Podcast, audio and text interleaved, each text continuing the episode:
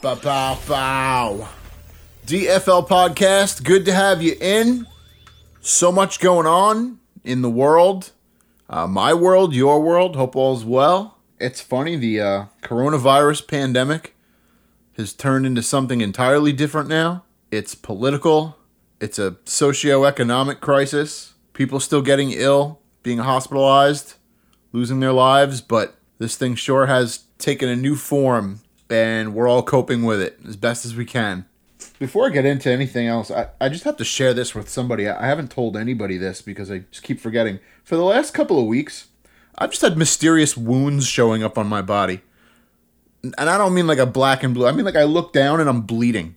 And it's happened to me like three times in the past month where I'm just minding my own business and all of a sudden I'll feel like a little tickle on the back of my hand and I'll lift my hand up and I'm cut. And I don't know what happened. Nothing bit me. I didn't walk into anything. And this it's I'm bringing it up cuz it's happening right now. I'm looking at my kneecap. My kneecap is soaked in blood. I haven't bumped into anything or scraped it. I didn't scratch it. There's no mosquito bite there. What the fuck? Ghosts harming me? Just remember that I told somebody. Maybe I should tell a physician, but I told you guys now. So the audience knows that if some funny shit happens, yeah, you know, he'd been just randomly bleeding for the last few weeks. we don't know. Um, but yeah, back to the coronavirus. It's turned into a political thing. Uh, you know, what side are you on? Stay home or I'll do what I want. Mask, no mask. The mask doesn't do anything. The mask is a sign of respect more than it is scientifically proven to prevent the spread of the virus or contracting the virus. Look, look, I'm not going down all of those paths. But what I did think we could do is maybe I'll throw some numbers at you that will show you the socioeconomic impact of COVID 19. I have a ton of statistics and I'll just throw them at you and we you know whatever sticks we'll discuss and whatever doesn't we won't and you'll just have that number and you'll know it and maybe you'll get educated or maybe you'll say hmm but I do have a bunch of numbers that I'll throw at you a little bit later. First I want to talk about a grocery experience and uh, I know we covered a grocery store experience in one of the earlier episodes, but this is a more pedestrian experience, not necessarily about shopping uh, or anything that happened to me in the supermarket, but it's maybe more of a story about intuition. Uh, my intuition told me not to get the bottle of the lime grapefruit all purpose cleaner at Stop and Shop the other day. I've got a lot of cleaners, several bottles at home, but you know, lime grapefruit sounded like a good scent and I grabbed the bottle and I was about to put it in my cart, but I didn't really need it because I know I have enough cleaners at home, so I didn't. I put it back on the shelf and continued down the next aisle. A little bit later in the shopping experience, I come across this same bottle now. It's in a different shelf. It was like in a different display. And now the universe is basically telling me to get it, right? Because I've seen it in two different places in the store. But I know I don't need it because I have cleaners at home and I should trust my gut and not waste the money, but whatever. It's like $3.99. So I pick up this bottle of lime grapefruit all purpose cleaner and throw it in the cart. When I get home and unpack my groceries later, and mind you, this is, you know, COVID 19 times. So when you go grocery shopping, you're not buying a few things. I'm coming in the house with like 15 bags and produce, meat, cereal, everything under the sun, trying to get it all done in one trip so I don't have to go back to the store for a couple weeks. I can stay home where I'm safe. But I'm unpacking these grocery bags and things just kind of feel a little weird, little uh, slimy. A couple of the items, as I take them out, they're like slippery and they look a little sudsy. And I just notice the fantastic smell of lime grapefruit. And the bottle somehow opened in one of the bags. And all of my items were drenched in this all purpose cleaner. I had to rinse them off in the sink. Have you ever handled slimy, sudsy celery? I just you just leave it under the running water feeling it rinse away. It still is slimy. The water just takes forever to do anything. And then slowly it starts to feel like celery again. Apples, bell peppers.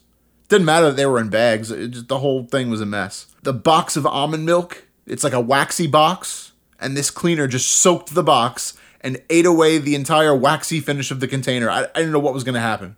If it was going to leak, if it was going to eat away the box it was just a complete and utter mess. A box of macaroni and cheese, okay? You can't eat that anymore.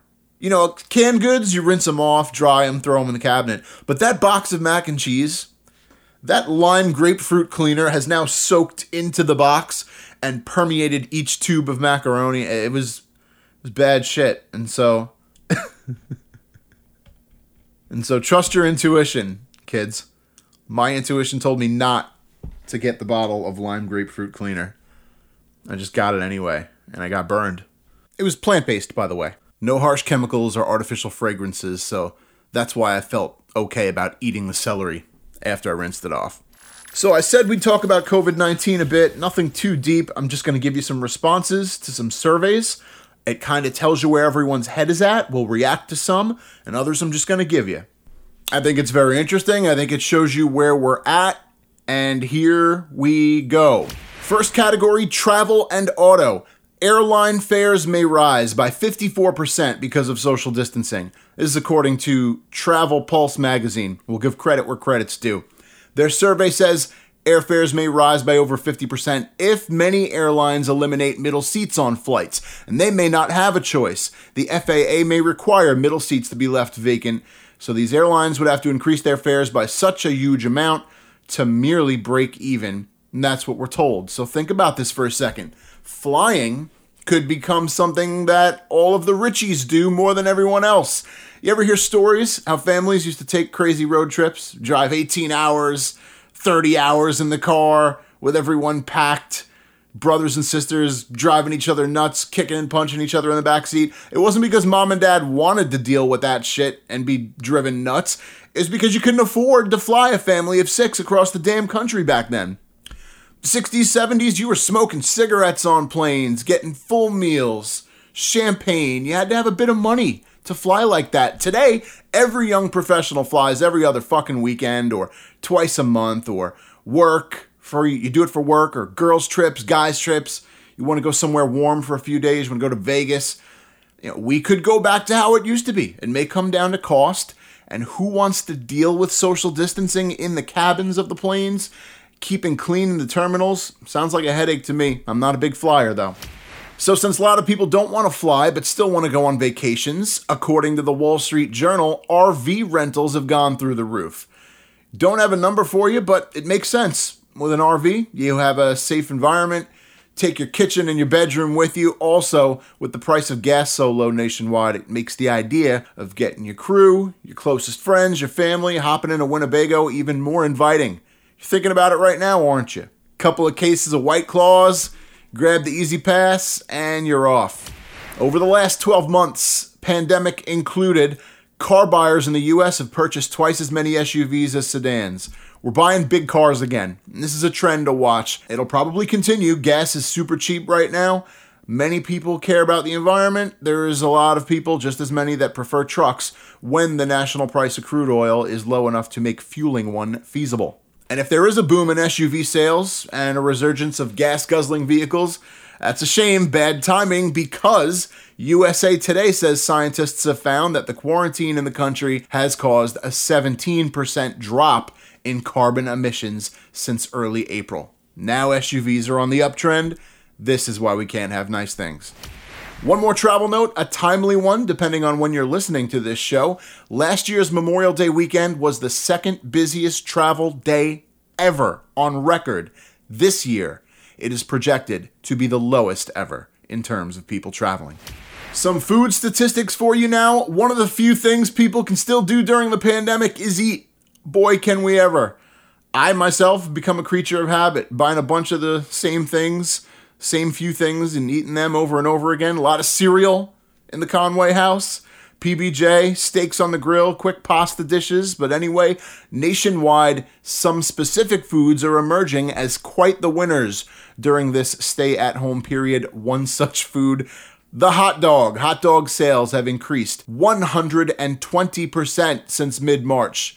Sales fell a little bit a couple of weeks ago when all the panic buying let up and everybody started to chill out. Shoppers stockpiling slowed, but people are still buying a lot more hot dogs than they did last year. It makes sense. Market researchers say people gravitate towards hot dogs because they're quick and they're easy. You can make them at home. Hot dogs are versatile. They also have a long shelf life and can easily be frozen or saved, which was important when everybody thought we were going to have this big meat shortage. Kids are out of school, they're stuck at home. Hot dogs are super convenient for parents. I remember those days. Mom would cut them into little coins, mix it with the baked beans. That was a broke ass meal, cheap, fast when the kids are too young to complain. Okay, the restaurants that people are looking most forward to going to after quarantine ends. Here's the leaders seafood restaurants, 13%, steakhouse, 14%, and the restaurant that we're most looking forward to going to, Mexican restaurants, 18% of the survey. Hey, you know, you can make a fajita at home, but you can never quite recreate the sizzle. Memorial Day weekend kicks off the pool and barbecue season.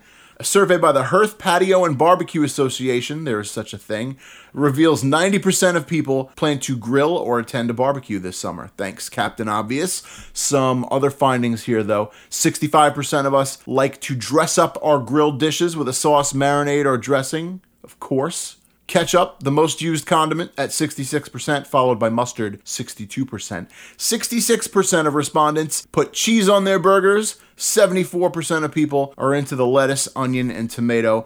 I'm a burger, cheese, pickle, ketchup guy. I don't need to stack it any higher. No lettuce, no onion, no tomato for me. What about you? What do you put on your burger? Final statistic category I have for you deals with home and social life. This one a little astonishing. A new survey of people working from home found that nearly 70% say they don't remember the last time they wore real pants. I'm working from home.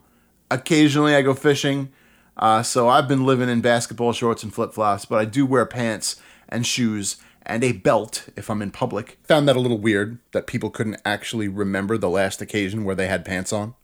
Real pants. 70%. NBC says Victoria's Secret closing 250 North American stores due to the coronavirus crisis.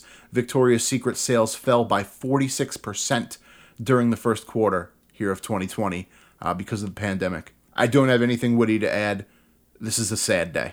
According to Variety magazine, Netflix automatically terminating any accounts that haven't been used in more than a year.